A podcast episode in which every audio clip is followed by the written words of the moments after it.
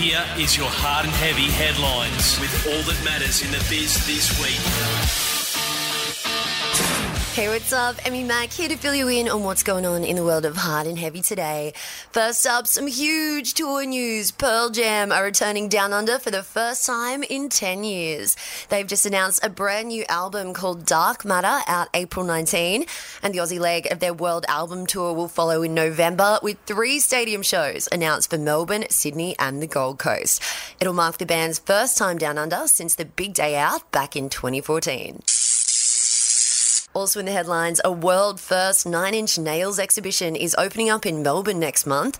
The photo gallery contains never before seen snaps by award winning photographer Jonathan Rach, taken during the industrial rock legend's self destruct tour back in the 90s. The free exhibit opens on Wednesday, March 6 and runs through to Sunday, March 10, coinciding with the 30th anniversary of the band's iconic album, The Downward Spiral. Head to the Behind the Gallery website for more info.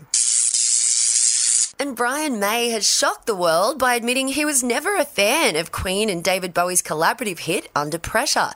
Yeah, he says he originally wanted it to sound like The Who, but was disappointed with how it all turned out. But he never said anything at the time because he knew it'd start a fight. And keep it hard and heavy for the latest news in hard rock and heavy metal exclusively on the LiSTNR app. For the latest tour news, killer album releases, and a hit of nostalgia for good measure, don't forget to subscribe to Triple M Rock on the LiSTNR app.